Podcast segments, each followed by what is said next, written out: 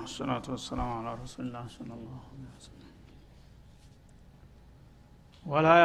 አለዚነ የብኸሉነ ቢማ አታሁም አላሁ ምን ፈضሊህ እነዚያ አላህ ስብሓናሁ ወተላ ከጸጋው ወይም ከቱርፋቱ አደርጉቷቸው ሰጥቷቸው እያሉ እነሱ ግን ለሌሎች ከማካፈልና ከመመጽወት የሚነፍጉ የሚሰስቱ የሆኑ ሰዎች አይምሰላቸው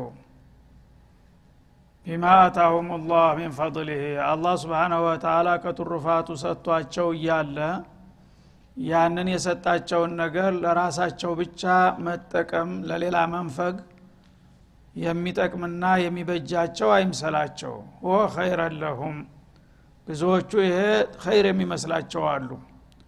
እኔ የሰጠኝ አላህ ያው እንዲጠቀም ብሎ ነው። ሌሎቹን የነፈጋቸው ደግሞ እንደማይገባቸው አውቆ ነው አንጡዒሙ መለ የሻኡ ላህ ጣዕመሁ የሚሉ ጎበዞች አሉ። እንዲያውም ሊከራከሩ ማለት ነው። አላህ ሊመግበው የሚፈልገውን መመገብ ይችል ነበረ። ተነፈገውና ድሃ ካደረገው ግን እንዲራብ ብሎ ነው እሱ ራሱ የፈረደበት። ስለዚህ አላህ እንዲራብ የወሰነበትን እኔ ማብላት አለብኝ እንዴ? የሚሉ አሉ። ሙወሒድ መሆናቸው ነው ማለት ነው። እንዳሁም አላህን አልከልፍም አላህ ይቸገር ያለው ይቸገር ያግኝ ያለው ያግኝ እኔን ያግኝ ብሎኛል ሰጥቶኛል። ያኛውንም ቢፈልግ ይሰጠው ነበረ። ስለዚህ ወትሮውንም ድሃ አድርጎ የፈጠረው እንዲቸገር እኮ ብሎ ነው። ለዛ እሱ እንዲቸገር ለፈረደበት ሰው ሰጠሁኝ ማለት የአላህን ፍቃድ ጣስኩኝ ማለት ነው ብሎ የሚገምታለ ማለት ነው። ስለዚህ እንዳውም ወንጀል እንዳይሆንበት ፈርቶ ማለት ነው። የዚህ አይነት አስተሳሰብ ስንኩል አስተሳሰብ የሚከተሉም አሉ ይህንን አይነት ግምት የሚከተሉ ሰዎች አካሃዳቸው መልካምና ጤናማ ይምሰላቸው አይበጃቸውም ይላል አላ ስብን ወተላ በልሆ ሸሩን ለሁም ለራሳቸው እየተጠቀሙ ሌሎችን መንፈጋቸው እነሱን የሚጎዳ እንጂ የሚጠቅም አይምሰላቸው ይላል። እኔ ማንን ድሃ እንዳደረግኩ ማን ሀብታም እንዳደረግኩ ለምን እንደሆነ ለእኔ ይተውት ግን ይህ አካሃዳቸው ራስ ወዳድና ስግግ መሆናቸው ይጎዳል እንጂ የሚጠቅም አይደለም ይላል ማለት ነው? በመሆኑም ሰይጦወቁነ ማበኪሉ ብሄ የውም ዛሬ ነፍገው ጨብጠው የያዙትን የዋደዱ የሟጨጩትን ገንዘብ ነገ አላህ ስብሓናሁ ወተላ እነሱን የሚያሰቃይ አውሬ አድርጎ በአንገታቸው እንደሚጠመጥምባቸው ንገራቸው ይላል ማለት ነው። በሀዲስ እንደተገለጸው ነቢዩ አለህ ሰላቱ ወሰላም መን አታሁ ላሁ ማለን ፈለም ዩአዲ ዘካተሁ አሉ።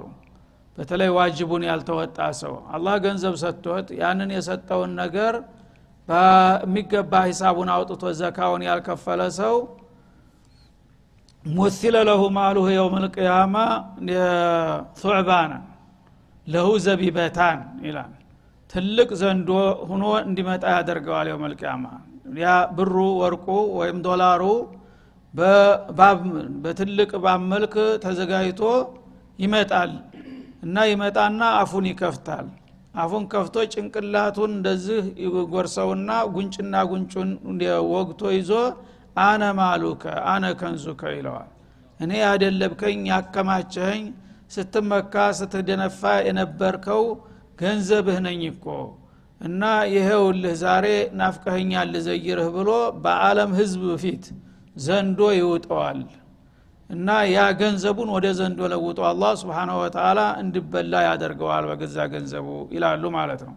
ስለዚህ ሰይጦወቁ ነቢህ ማለት ያ ዘንዶ በሰውነትህ ላይ እንደዚህ ተጠቅሎ በመጨረሻ ጭንቅላትህን እንደዚህ ውጦ ያሰቃያል። ያ ነገር እንደሚመጣላቸው ከወዲሁ ንገራቸው ይላል አላ ስብን ወተላ ዛሬ ግን እኔን ሀብታም ያደረገኝ ያው እድለኛ ስለሆንኩ ነይ እርጥብ ምን የልምጭ ስለሰጠኝ ነው።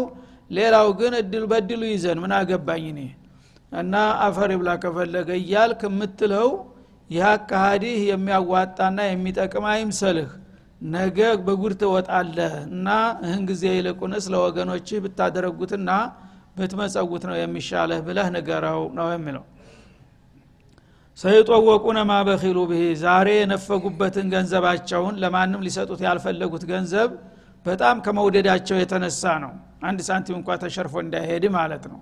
ያ የሚወዱት ነገር ግን ወደ መጨረሻ ላይ ወደ ጥላት ተለውጦ በአለም ህዝብ መካከል በበላይኖች ህዝብ መካከል በዘንዶ መልክ ራክን ጠቅሎ ይዞ እንዲውጥህ ይደረግና የዛ ጊዜ ምን ያህል እንግዲህ ያወዳጅ ሳይሆን ምን ያህል ጥላትህ እንደሆነ ትረዳለህ። ያ ነገር መጥቶ ጉዲህ ሳይፈላ ህን ጊዜ ወቅበት በለው ይላል። ወሊላህ ሚራቱ ሰማዋት ወልአርድ። ደግሞ እኮ በሰማያትም ሆነ በምድር ያሉ ንብረቶች የአላህ ውርሶች ናቸው። ይህንንም አትርሱ ይላል። አለም ላይ ያለ ንብረት ኢኮኖሚ በሙሉ የጌታ ንብረት ነው። እሱ ነው የፈጠረው እሱ ነው ያከፋፈላችሁ። ወኪል አደረጋችሁ እንጂ ባለቤትነቱን አልለቀቀም ይህ አላህ ንብረት ነው። በአለም ላይ ያለው ነገር በሙሉ ማለት ነው። ስለዚህ ባለቤቶች በሞቱ ቁጥር ወደ እሱ ወደ ዋናው ይመለሳል ማለት ነው። ስለዚህ አንተ ለጊዜው በየዋህነት በግልፈኝነት ነው እንጂ ባለ ንብረት ባለጸጋ ነኝ የምትለው አንተ እኮ ባለጸጋ አይደለህም። ወኪል ነህ። የተወሰነ ጊዜ ይህንን ገንዘብ አንተ ዘንድ አስቀምጨዋለሁኝ ብሎ ነው የሚሰጥህ በአደራ መልኩ። ያን የሰጠህን ገንዘብ ታዳ አንተ እስከ ያዝክ ድረስ ተጠቀም የምትፈልገውን ነገር። ለሌሎችም ደግሞ በአካባቢ ላሉ ለችግረኞችም አትጨክን ብሎ ነው ውክልናውን የሰጠህ ማለት ነው። ይህን ውክልና ተገንዝቦ ለአንተም እየተጠቀምክ ለሌሎችም እያደረግኮት ክትሄድ ካወቅክበት ማለት ነው ሀላፊነትህን ተወጣ። ያነ ተጠያቂ አትሆንም በአላህ ዘንድ ማለት ነው። አንተ የተሰጠህን እድል ለራስህ ብቻ እየተጠቀምክ ግን ሌላው የታባቱ ምትል ከሆነ ኻኢና አንተ የአላህን አማና ክዳሃል ማለት ነው። የአላህን ህዝቦች ደግሞ ያው ጨክነህባቸዋል ፈርደህባቸዋል። እና አልማሉ ማሉላህ ወናሱ ዕያሉላህ ይባላል በምሳሌ። ገንዘብ በመሰረቱ የአላህ ነው። ሰዎች ደግሞ የአላህ ቤተሰቦች ናቸው። እሱ ባይፈጥራቸው ይመጡ ነበረ። ስለዚህ የጌታቸውን ንብረት አንተ ሀላፊነት ስለተሰጠ ኢዳራ ነው የተሰጠ ማለት ነው። ኢዳራህን በአማና መወጣት ሲገባህ አንተ ለራስህ እየቦጠቦትክና እየዘረፍክ ሌሎቹን አላቀም ስም ታልክ የአባታቸውን ንብረት ልጆችን እንደ መከልከል ነው የሚቆጠረው ማለት ነው። ይሄ ደግሞ ክያና ዑዝማ ነውና የዚህ አይነት አመለካከት ያላቸው ሰዎች ጥሩ አካሃዲ እየሄድን አይምሰላቸው በጣም አደገኛ ሁኔታ ነውና ያሉት ይህን ጊዜ ይህን ነገር እወቁና ስተታቸውን አርሙ። ገንዘቡ የእናንተ አለመሆኑን ይሄው ነገ ያለውል በግድ መንጭቆ ሲወስድህ እንደገና ለልጅ ይሸጋግራል ውክልናው ማለት ነው። እሱ ሲሄድ ደግሞ ሌላው ይሸጋግራል። ይህ እንዲሁ እያለ ነው የሚሄደው። ንብረት ግን ያላህ ነው። አንተን የፈለገ ጊዜ ውክልና ይሰጠሃል አንተን ደግሞ ይነቅልና ሌላውን ይተካበታል። ወደድክም ጠላህም። አንተ ገንዘቡን ስለሟጨችከውና ስለወደድከው መቃብር ይዘው ትሄዳለህ? ህንፃውን እንትኑን ጭነው ትሄዳለህ? የለም። ትሄዳለህ ነገ ሌላ ደግሞ ይተካበታል። ይሄ ከሆነ አንተ የጊዜያዊ ሀላፊነት ነው የተሰጠህ እንጂ ቀድሞውንም ባለቤት አይደለህም። በመሆኑም ወሊላህ ሚራሱ ሰማዋት ወልአርድ ይላል ማለት ነው። በምድርና በሰማይ ያሉ ፍጥረታቶች ሁሉ በሙሉ በእጃቸው የያዙት ንብረት ለጊዜው ነው እንጂ የእነሱ ንብረት የተባለው ውርሱ በአጠቃላይ እነሱ ሲሄዱ ወደ ባለቤቱ እየመለሱ ነው የሚሄዱት። ይህ ከሆነ ታዳ በእኔ ገንዘብ እንደገና እናንተ ማን ነው ፈላጭ ቆራጭ አደረጋችሁና ለራሴ መብላት አለብኝ ለሌላው አልሰጥም የምትለው። ወላህ ቢማ ታዕመሉነ ከቢር አላህ ስብሓናሁ ወተላ በዚህ በኢኮኖሚ ረገድም የምሰሩትን ደባ በጥልቅ ያውቃል። ስለዚህ ከገንዘብ ዙሪያ እናንተ ራሳችሁ እየዘለቀቃችሁ ሌሎቹን ልትፈርዱባቸውና ልታሰቃዩቸው አይገባም። ይሄ ማድረጋችሁ አይበጃችሁም። እህን ጊዜ ካወቃችሁ መልካም። ካልሆነ ግን ነገ በጉድ ትወጣላችሁ ሲል አስጠነቀቀ ማለት ነው። ለቀድ ሰሚዐ አላሁ ቀውለ ለዚነ ቃሉ ኢናላህ ፈቂሩ ወናሕኑ አግንያ እና ይሄ እንግዲህ ሲገርመን የባሰ አለ እንደሚባለው የለየላቸው ደግሞ ባለጌዎች መጡ ጭራሽ ማለት ነው። አላህ ስብሓናሁ ወተላ በምድር ላይ ያለ ሀብት የኔ ነው እናንተ ወኪሎች ናችሁ በውክልና ሀላፊነት የሰጠኋችሁ ለሌላው ለደካማው ጎስቋላው ህዝብ አትጨክኑበት አካፍሉት እርዱት እያለ እያለ ሌሎቹ ደግሞ ተነጭራሹ ስሙንም ማዕረጉንም ለመግፈፍ አላህ ስብሓናሁ ወተላ ድሃ ነው እኛንን ሀብታሞች ያሉን ጎበዞች አሉ የለየላቸው ጥፍራሞች ማለት ነው። እነዚህ ደግሞ የባሱ ናቸው። እነዛ በስሜትና በህደት ነበረ አመፃቸው እኒህ ደግሞ መሳደብ ጀመሩ ተነጭራሹ ማለት ነው። የሁዶቹ ናቸው። ፊንሐስ ብኑ አዙራ የሚባል የሁዲ ነበረ። አላህ ስብሓን ተላ ወአቅሪዱ ላህ ቀርዶን ሐሰነን የሚለውን አያት በሚያወርድና ነቢዩ ሲያነቡ ሲሰማ መሳለቅ ጀመረ። ኢነ ረበ ሙሐመድን የጥልቡ ልቀርደ ሚና አለ። ወአቅሪዱ ላህ ቀርዶን ሐሰና ይሄ ሙሐመድ የአላህ ልኮኛል የዓለም ባለቤት ሹሞኛል ይላል የእሱ ጌታ ግን እርዳታ ለማኝ ነው አለ። ስብናላህ እነሱም የማምንበት ጌታ እኮ ነው። ግን ነቢዩን ለማንቋሸሽ ብቻ ነው። አላህን የሁዶች አይክዱም። አሁንም ቢሆን የዓለም ባለቤት አላህ ነው ብለው ያምናሉ። ግን ነቢዩ አለህ ሰላቱ ወሰላም ያመጡት ነገር ሁሉ በሙሉ እንደማይዋጥላቸው ለማሳየት በሳቸው ጥላቻ ላይ ተረማምደው አላህን መዝለፍ ጀመሩ ማለት ነው ተነጭራሽ እና ያንተ ጌታ ደሃ ነው ወናህኑ አግንያ እኛ ባለጸጋ ነን አለ። ስለዚህ አላህን ፍሩ ሲሏቸው ለምንድን ነው የምንፈራው? አንተ እኮ እኛ እኮ በኢኮኖሚ ከሱ እንበልጣለን ብለው ቁጭ አሉ ማለት ነው። ለምን ማስረጃው ያንተ ቁርአን ይመሰክራል? ይኸው አቅርዱ ቀርዶን ሐሰና የሌለም እንዴ? እባካችሁ መልካም ብድር አበድሩኝ ነጻ ብድር አበድሩኝ ወለድ የሌለበት እያለ እርዳታ የሚጠይቅ አይደል እንደ ጌታ የምትለው? እኛ ግን ይኸው ባለጸጋነታችንን መሰከረልን። አበድሩኝ እየተባ ሀብታም አይደል እንዲ አበድሩኝ የሚባለው? እሱ ራሱ እውቅና ሰጠን ማለት ነው ሀብታም መሆናችንን። እሱ ግን እርዳታ ለማኝ ስለሆነ ስለዚህ ይህ ጌታ እንዴት እንፈራዋለን አሉ። ብድርማ በድረው አንድ ምስኪንን ይፈራለሁ እንደ የዒናዳቸው ብዛት ማለት ነው። እና ያኔ አላህ ስብሓናሁ ወተላ በጣም አስከፊና ስቅጣጭ የሆነ ብልግና ቃል ስለተናገሩ በልዩ ቃል ገለጸው እሱም። ለቀድ ሰሚ አላህ እና አላህ ይህችን መርዛማ ቃል ሲናገሩ በእርግጥ ሰምቷቸዋል። ሙባሸረተን እችን ቃል ሰምቻቸዋለሁ። ቀውል ለዚነ ቃሉ የተናገሩትን ሰዎች ቃል ኢናላህ ረበ ሙሐመድ የሙሐመድ ጌታ አላህ እያሉ የሚጠሩት የእነሱ ጌታ መሆን የተረስቶ ማለቱ ነው። ፈቂሩን እሱ ምንም የሌለው ደሃ ነው ብለው መናገራቸውን ሰምቻቸዋለሁ። ወናህኑ አግንያ ይልቁንስ ከሱ በሱ ፈንታ እኛንን ባለጸጋዎቹ ብለው እንደተናገሩም ሰምቻለሁ ይላል። በመሆኑም ሰነክቱቡ ማቃሉ። ይችን የተናገሯትን አደገኛ ቃል ሳልመዘግባት አልቀረውም። ተይዞላቸዋል ነጥብ ማለት ነው። እና ተመዝግባለች። ነገ ያው ለፍርድ የሚቀርቡበት ጊዜ ይመጣላቸዋልና ይጠብቁ። አላህ ሀሊመን ላ ነው። ሳይፈጠሩ በፊት ይህን እንደሚሉ ያቃል ስለዚህ ያችን ነገር በሚናገሩ ጊዜ እንዴት እንዲህ አሉ ብዬ እንደ ሰው በግንፈልተኝነት አሁኑ ላጥፋቸው አልለም ቀጠሮ ይጀላቸዋለሁ ነጥቡ ተይዟል። ነገ ያው ፍርድ ላይ እንገናኛለን አላላህ ማቃሉ የተናገሩትን ነገር ተዘግቧል። እንግዲህ ይቺ ልዩ ነጥብ ተይዛላቸዋለ ከተባለ የማትረሳ የማትሰረዝ መሆኑን ያረጋግጣል ማለት ነው። ወቀትለሁም ልአንቢያ ምን ይሄ ብቻ? የእነሱ ጉድማ ሊነሳ ተተባለ ሌላ ስንት ጀራኢም አለባቸው ይላል። ለምሳሌ ነቢያትን መግደልም ሌላው ባህሪያቸው ነው። በአለም ደረጃ ነቢይ የገደሉ የሁዶች ናቸው። የፈለገው ሌላው ክፍል ያው ግፋ ቢሊክዲያል ያስተባብላል እንጂ ነቢይን ደፍሮ የገደለ የለም።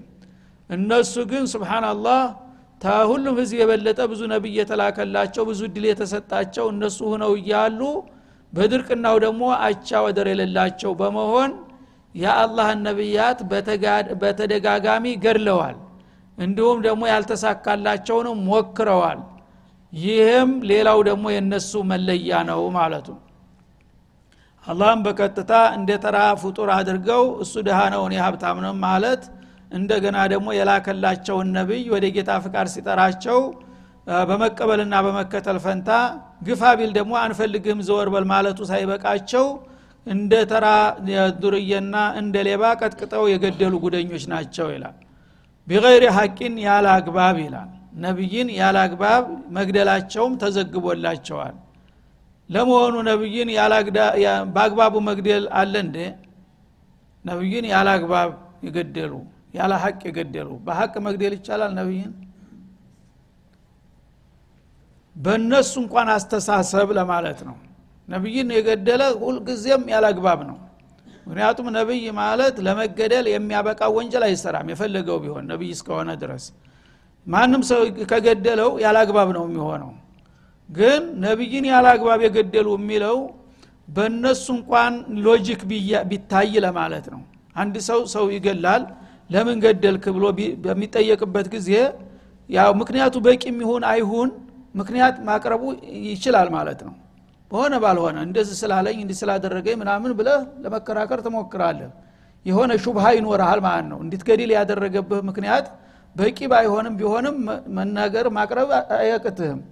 ግን ነቢይን ለምን ገደልክ ተብሎ የተጠየቀ ሰው መልስ ሊያገር አይችልም። ሙበሪር ሊያገኝ አይችልም ጭራሹን ማለት ነው። ለምንም በምንም አይነት ያው በውሸት ዝም ብለህ ልጠፈጥፍ ካልፈለክ በስተቀር ነቢይ የገደልኩት እንዲህ ስላደረገ ነው ብለህ አሳማኝ ነጥብ ልታቀርብ አትችልም። ስለዚህ እነሱ እንኳ ለምን ገደላችሁ ከተባለ ዝም ብዬ ገደልኩት ከማለት በስተቀር በምንም አይነት ምክንያት ሊሰጡ በማይችሉበት ሁኔታ ነቢይን የገደሉ ጉደኞች ናቸው ይላል ማለት ነው። ወነቁሉ ዙቁ አዛብ አልሐሪቅ እና የዚህ አይነት እንግዲህ ግፍና በደል የፈጸሙትን ጥፋተኞች ነገ አቃጣይ የሆነውን የሰኦል ቅጣት እነሆ ተቅመሱ ተቋደሱ የምንልበት ጊዜ ይመጣላቸዋል ይላል። ዛሬ የፈለጉትን ይስሩ ቀጠሮ አልደረሰም ምንም አይደለም። ነገ ግን ይህ ሁሉ ግፍና በደል ተከማችቶ ይጠብቃቸውና ቀጠሮ ሲደርስ በዛ አንጻር እንግዲህ የሚገባቸውን አቃጣይ ቅጣት እንደምንሰጣቸው ነው ሲል ይዝታል ማለት ነው። ዛሊከ ቢማ ቀደመት አይዲኩም እና ይህንን አላህ ስብሓናሁ ወተላ ይህን ቅጣት የሰጣችሁ ይላቸዋል የውመልቅያማ እጃችሁ ባፈራ ወንጀል ሳቢያ ነው። እጆቻችሁ በሰሩት ወንጀል ሳቢያ እንጂ እኔ በምንም ምክንያት ያለ ጥፋት አይደለም የቀጣኋችሁ። ወአናላህ ለይሰ ቢዘላሚን ሊልዓቢድ። አላህ ስብሓናሁ ወተላ ባሮቹን የሚበድል አይደለም። ማንኛውንም ባሪያ ሳያጠፋና ሳያከፋ በዱንያም ሆነ በአኸራ አላህ አይቀጣም። ዛሊም አይደለምና ማለት ነው ማንም ሰው ለቅጣት ተተዳረገ ምንድን ነው የሚሆነው? በገዛ ጥፋቱና ክፋቱ ነው የሚሆነው። እኔ እናንተ ደጎች ብትሆኑ ኑሮ ዛሊም አይደለሁም ግፈኛ አይደለሁም ማንንም ሰው ዝም ብዬ ተነስቼ ቅጣት አልፈርድበትም። ግን ይሄ አይነት ቅጣት የተፈረደባችሁ እናንተ በምድራዊ ህይወት እያላችሁ በፈጸማችሁት ግፍና በደል ሳቢያ ነው። ያማ ባይሆን ኑሮ አላህ ባሮችን በዳይ አይደለም ብሎ ይሰጣቸዋል መልሱን ማለት ነው። ስለዚህ ይህ ሁሉ ነገር እንደሚጠብቃቸው ይወቁና ያዋጣናል ካሉ ይቀጥሉበት ካልሆነ ግን ከወዲሁ ቢመለሱ ይሻላል ነው። እና እንግዲህ ጀራኢም አያልቅም። የሰው ልጆች ስብናላህ አንዳንዶቹ ተነጭራሹ ከሰይጣን የባሱ ናቸው ማለት ይቻላል። አሁን ይሄ ሰይጣን ብሎት የማያቅ ነገር ነው። እነላህ ፈቂሩን ደፍሮ አይልም ሰይጣን። ይህም ቢሰማ ሰው አዑዙ ቢላህ ምን ጉደኞች ናቸው እነዚህ ነው የሚለው። እሱ እንኳ እስትግፋር የሚያደረግበት ወንጀል ነው ይሄ ማለት ነው።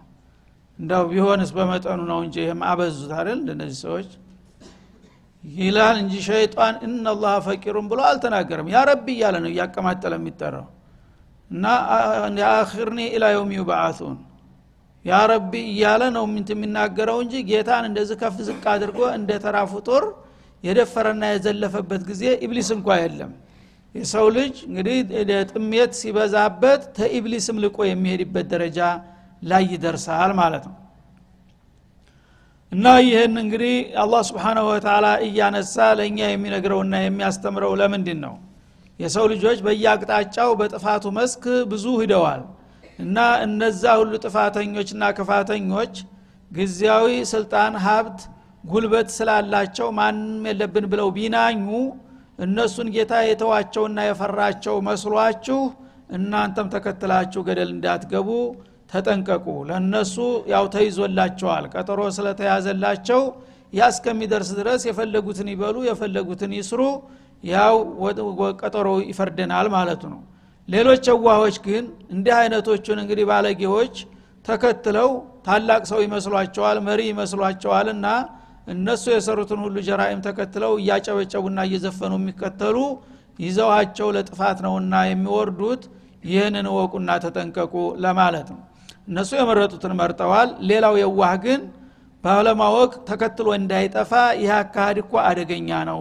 አንተ አእምሮ እስካለህ ድረስ የእንዲህ አይነት አመለካከት ያላቸው ሰዎች ጅራት መሆን የለብህም።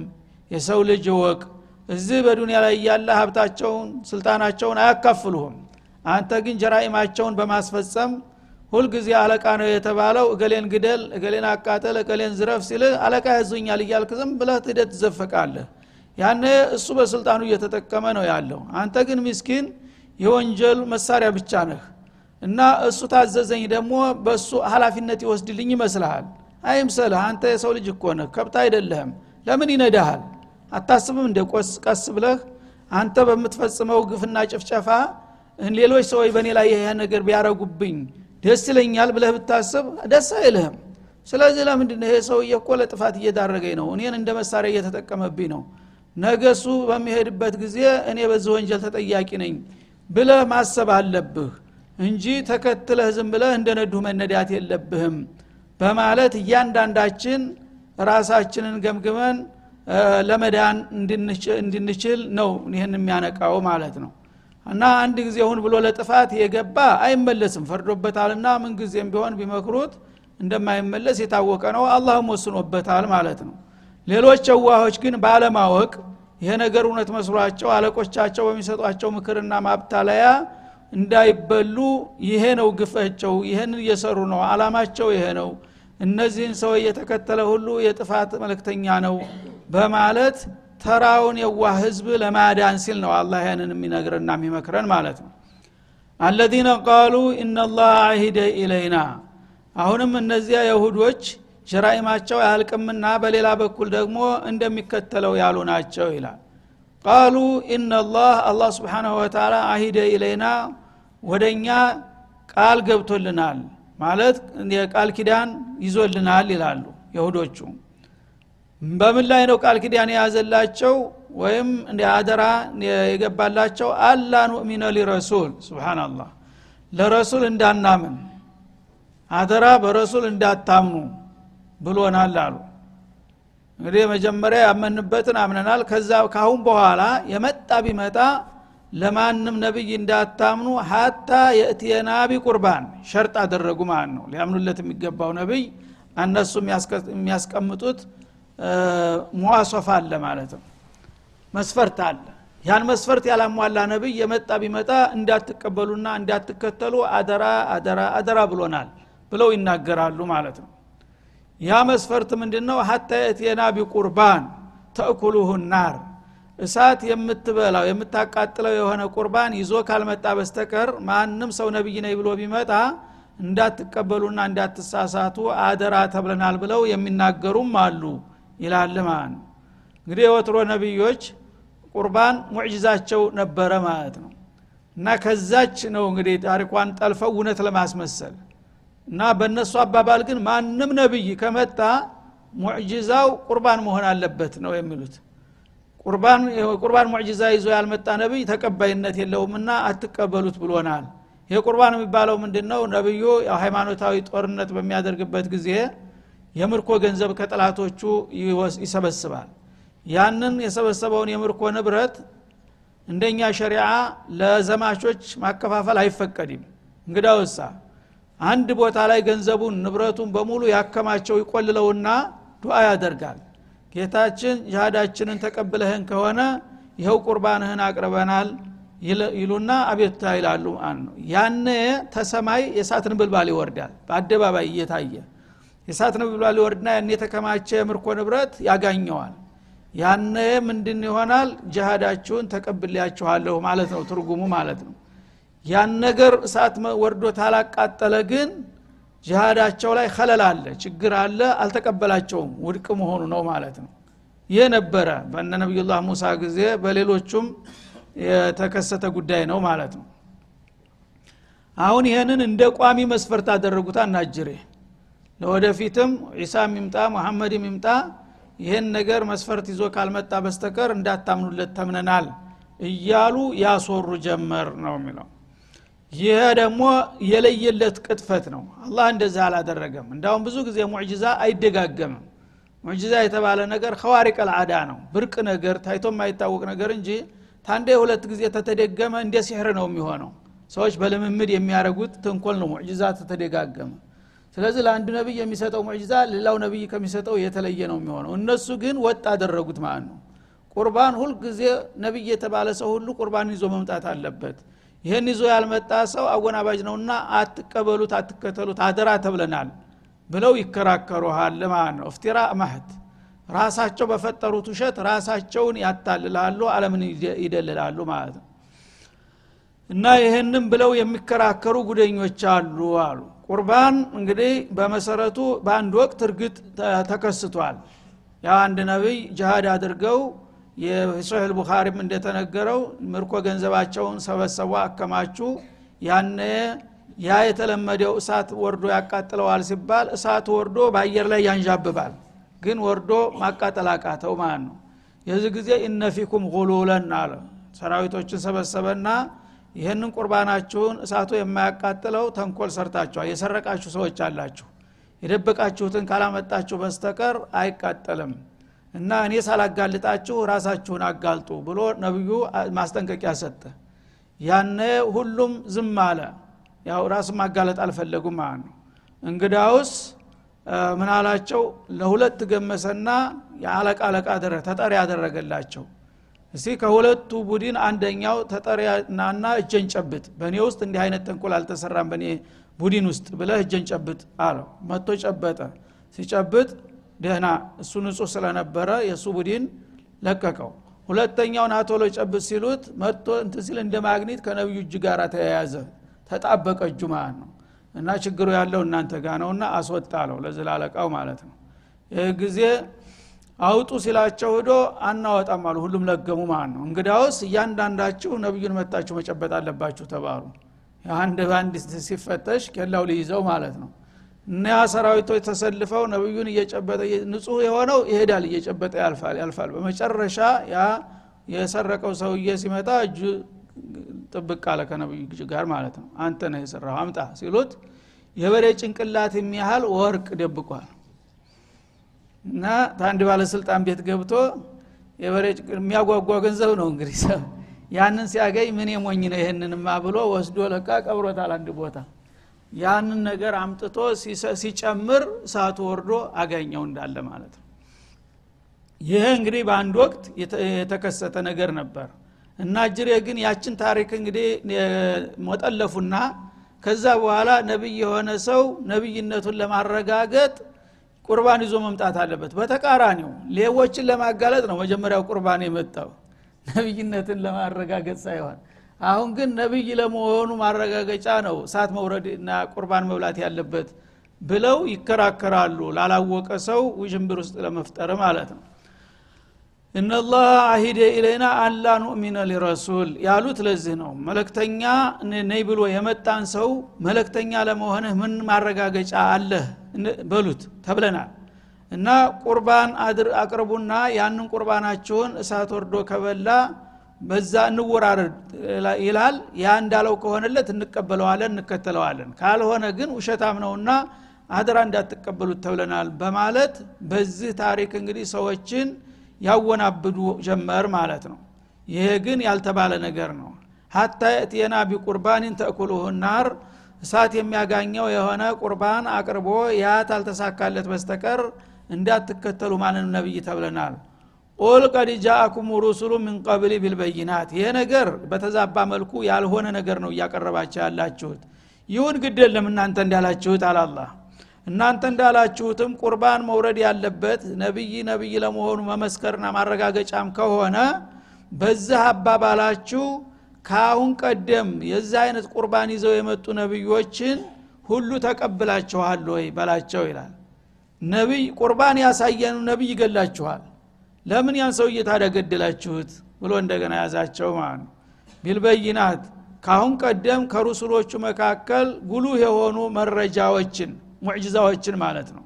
የተለያዩ ሙዕጅዛዎችን እያሳዩችሁ ነቢይ ካልሆነ በቀር ሌላ ሰው ሊሰራው የማይችለውን ነገር ታምር እያሳያችሁ ነው የገደላችሁት ነቢዮችን ወቢለዚ ቁልቱም ክሱሰን በተለይም ደግሞ ቁርባን ይዞ ካልመጣ ብላችሁ ባላችሁት መሰረት ቁርባንም ይዞ የመጣውን ሰው ገላችኋል ታዲያ ይሄ ነገር ከሆነ መስፈርቱ ለምንድን ነው እነዛን የገደላችኋቸው በላቸው? ፈሊመ ቀተልቱሙሁም ኢንኩንቱም ሷዲቂን እንደምትሉት በአባባላችሁ እውነተኞች ከሆናችሁ እነዛን የተለያዩ ተአምሮችና ቁርባንም ጭምር ይዞ የመጣውን ለምን ገደላችሁ ብለህ እስቲ ጠይቃቸው ይላል መልስ የለም هذا وصلى الله وسلم على النبي وعلى اله